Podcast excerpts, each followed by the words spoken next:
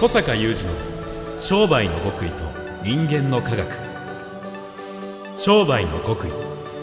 それは人の営みの秘密。人間の科学。それは商売に通ずる扉。ここでは学術研究と現場実践を併せ持った小坂雄二独自の視点からあなたの仕事と人生に役立つ情報をお伝えします。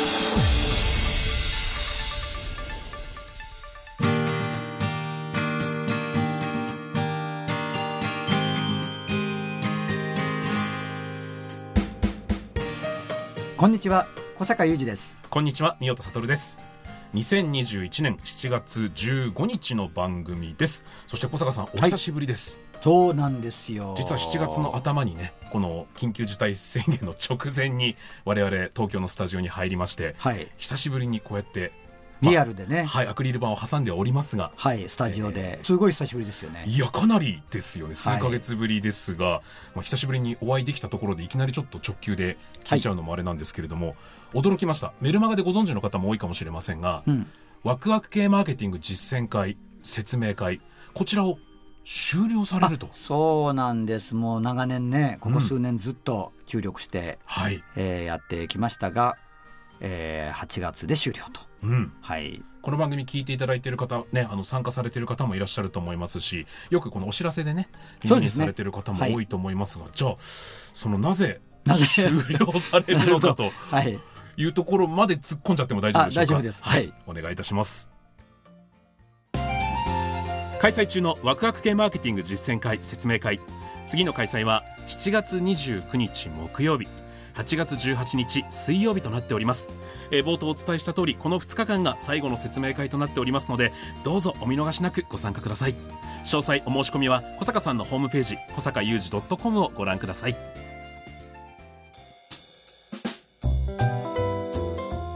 えー今回はですねワクワク系マーケティング実践会説明会まさかの終了とまさかのはい。いうことで私ももちろん参加させていただいたことあるんですあけれども。そうですね。いいですか？率直に。はい。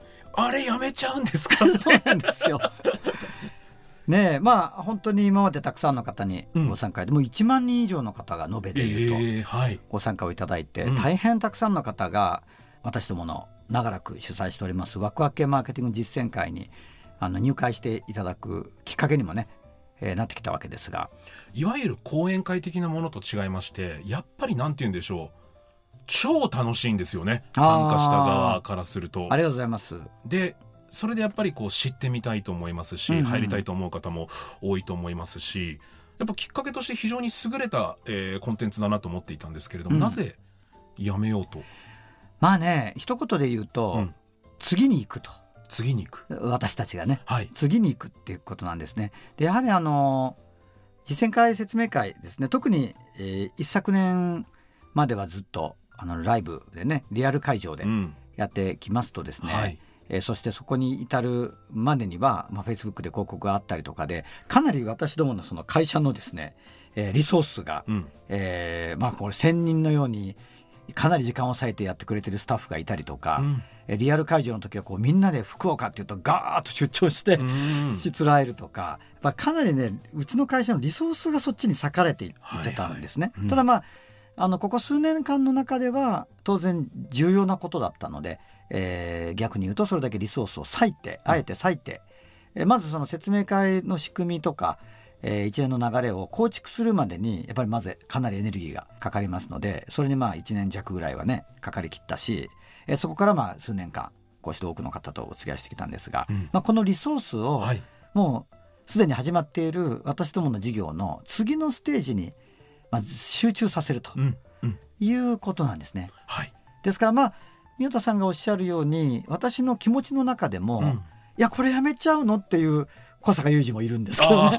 いるんですよ。やはり。喜んでもらえてるので、うんうん。ものすごく。うん。で特にオンラインになってからはね少しやっぱりあのこうワクワク系をにそこで触れていただいてうわ楽しそうだなこの世界で自分もこの道で楽しい商売楽しく稼ぐ自分らしく稼ぐってやってみたいなっていうふうに思ってももらえる度合いがやっぱりライブリアルと比べるとオンラインの方が少しパワーダウンするところはあるにしても、うんうんあのまあ割とねこう変わらずたくさんの方に喜んでいただけていたので、えー確かにそのなんていうのかないいものであると。うんでやる意味があるかというとあるんですね。うんだからこう意味があってた喜んでもいただいているものをこうやめるっていう決断っていうのは結局このそのこと自体ではなくてその先にあるものがよく見えてこないとできないと思うね。そうですよね。そううん。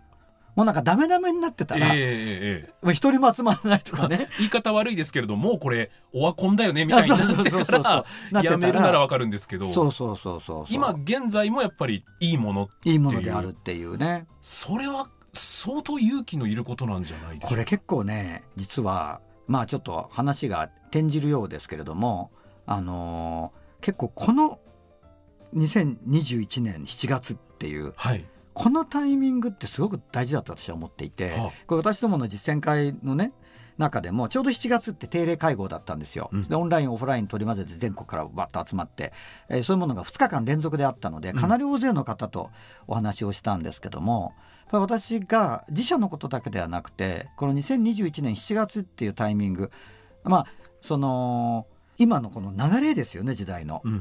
でここで今年の後半から来年に向けて大きくまた動くなっていうもう感じがひしひしとあってうんそして去年から始まった激烈な変化がやっぱり新しい世の中に新しい形を見始めてうんうるん。ので、これがバーッと露呈してきて雪崩を打ってくるな来年に向かってっていううん。感触があるんですね、うん。ちょ割と直感的な。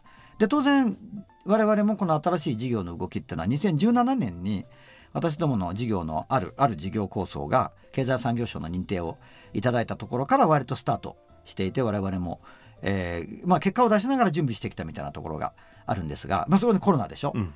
であここでやっぱりこう先に向かってガーッと変えるところだなっていう。うん。でやっぱエネルギーいるでしょ？うん。それに対して、はい。そうするとまあ私どもも小さな会社ですし私も1日306あの24時間しかないし1年間365日しかないのでこのリソースをねどこにやっぱり集中して投下するかとうん。いうことになった時にあのちょうど同じような話がねいろんな会員さんにもいろんな業種地域でやっぱり起こっていてでみんな今やってることはワクワク系なので割とうまくいってるんだけどでもそれを別に捨てるわけじゃないんだけど、うんうんでもそこからそこがあるからこそすごく見えてきた先に行こうみたいなタイミングなんですよ。うん行こうと。うんでそうするとその中にはうまくいってるけどこれはもうやめようとかねあのいう決断もまあ私どももそうですけれども他の会員さんなんかもちょうどここ数日の会合の中でお聞きしたりしていてあそれタイミングなのかなっていうね。んなるほど。でその時にやっぱりねその口々に出るのは、はい。これでもやめる勇気いりますよねっていうね。いやもう今お話聞いててもで でもって思いますよ。そうそうそう。やめるって勇気がいる、うん。そうするとこの間ちょっと面白かった話はねそのある会員さんと話しててこのこの全くこの話をしていて、はいはい。それでその方も今の話じゃないんだけどちょっと前に大きく大き売り上げがすごく大きかった事業をやめてやめてっていうかもう他の方におお渡しして集中した別の事業っていうかそれまでにやってきてることに集中したっていう経緯があってやっぱりそのその時に売り上げが大きくあるので、うんこれよくやめられましたみたいな話がする、うんなんだけどもやっぱりその勇気を持ってやめた方がいいんですよっていう論調ではないんですよ。あ違うんですね。違うんですよ。その方も意味軸も今話し合話で出てるような、はいやそれはね怖かったと。うん。なんだけどその先に見えちゃってるもんだからっていう言い方をされたんですよ。うー。んなるほど。うん、だからこれを潔く勇気を持ってやめるってことが大事なんだっていう言い方は彼もしなかったんですよ。うんうん。それには勇気が持てなかったと最後まで。闇雲にこのリソースの当て方を変えるとかっていうことではなく、うん、もう見えている。見えている。うん。だけどこれに行かなければならないなっていうことがあんまりにも見えすぎちゃってるので、うん。行かないという選択肢もないと、うん。そうすると両方行けるかっていうとそれもないと。うん。いうことなので、こちらはまあ非常に怖かったけど潔く全部やめて。そして今やってることの方に集中していったんですよっていう。あなるほどね。っていう。だからなんとなくね話があの同じようなとこ行きますけどこう何かを捨てて新しい方向に全力を投下するっていうとこう捨てるというかやめるというかそこに勇気を持ってみたいなそこで一歩踏み出すのが大事だみたいな話になりがちなんだけど割とそこじゃなくてね私もそこじゃなくてね見えてるんですね先が。うんうん。でこれはまあここでちょっとあんまりまだ詳しくお話しできないことの方が多くある。んですけどももうすでに去年の4月にはワクワク系マーケティング実践会の方々には冊子で一度はい、全体像をお見せしたワクワク系経済圏と私が呼んでいる構想があってですね、うん。これがまさにもう現実のものになろうとしているうん。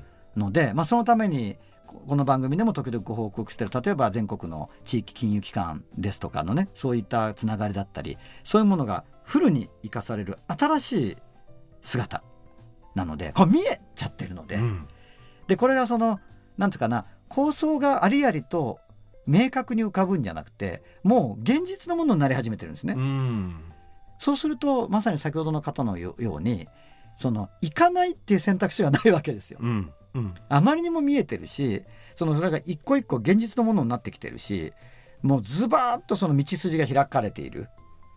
だけどこれをやるためには自分のリソースを全部割かないといけないなと。うん。いうことになると今多大なリソースを割いているここはやっぱり両立あまあねこっち二頭追うものはみたいなことになるわけにもいかないなと。うん。いう、はい。はい、でもこれやっぱタイミングっていうことだと思うんだよね。もしかしたら私と今同じ気持ちの方も結構いるのかなと思うんですけど、うん。やっぱり小さな経営者やらせてる身として、うん、見て見ぬふりをしてるものが結構ああるというかやっぱ10年以上関わっているお仕事とかここは宮戸さんじゃないよねっていうところにあのぬるま湯じゃないですけれどもちろん大事なお仕事ですから、えーずーっと言い方悪ければ居座っている。はあでもその先も僕は見えているはずなのになるほど。ちょっと見てみるふりをしているものが なんかいくつかちょっとお話を聞いてて出てきたなと思っていて。あそれはなんかいいことですね、はい。うん、こういう話をきっかけにえなんか見えてくると。る。はいはい。見ないようにしてた。え見ようとするっていう方にあやっぱ切り替えなければなっていう。だって小坂さんが今もう見えてるものに舵を切ってるわけですもんね、うん。うん。でもそうやってね人ってね、うん。未来から呼ばれていくんですよ、ああいい言葉、うん。未来から呼ばれていく。未来から呼ばれていく。私はそういう経験が過去にもあるうんうん。ので、その過去に呼ばれた未来の方に向かっていったことが現在だなっていううん。この経験的にもねそうだなと思うんですよね。ただあのだからといって例えば怖さがないかとかねはい、あの惜しくないかとかそういうこととはまだちょっと違う。うん、だけどまあこういう話を今宮田さんとの話を聞いていてなんか自分もなんか未来から呼ばれてるもののうん音がね音というか声がよりクリアに聞こえてきたとしたらそれはタイミングかもしれないですよね。はい。そして今最後の方で小坂さんからもまあ惜しくないわけではないというお話もありましたけれども、うん。やっぱりこのワクワク系の入り口に触れるタイミングをねいろんな方が、えー持つという機会としては素晴らしいものだったのであまあまあしかも私がリアルで喋ってるからね。そう なんですよね。生でライブで。はい、はい。えー皆さん先ほどのお知らせでも聞いていただいたと思いますが、えー7月29日と8月18日最後の実践会説明会となりますので、えーお見逃しのないようにお願いいたします。小坂さんありがとうございました、はいありがとうございます。小坂雄二の商売の極意と人間の科学。ここまでのお相手は小坂雄二と宮田悟でした。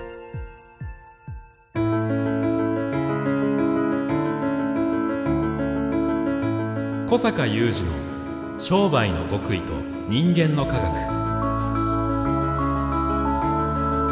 Presented by オラクル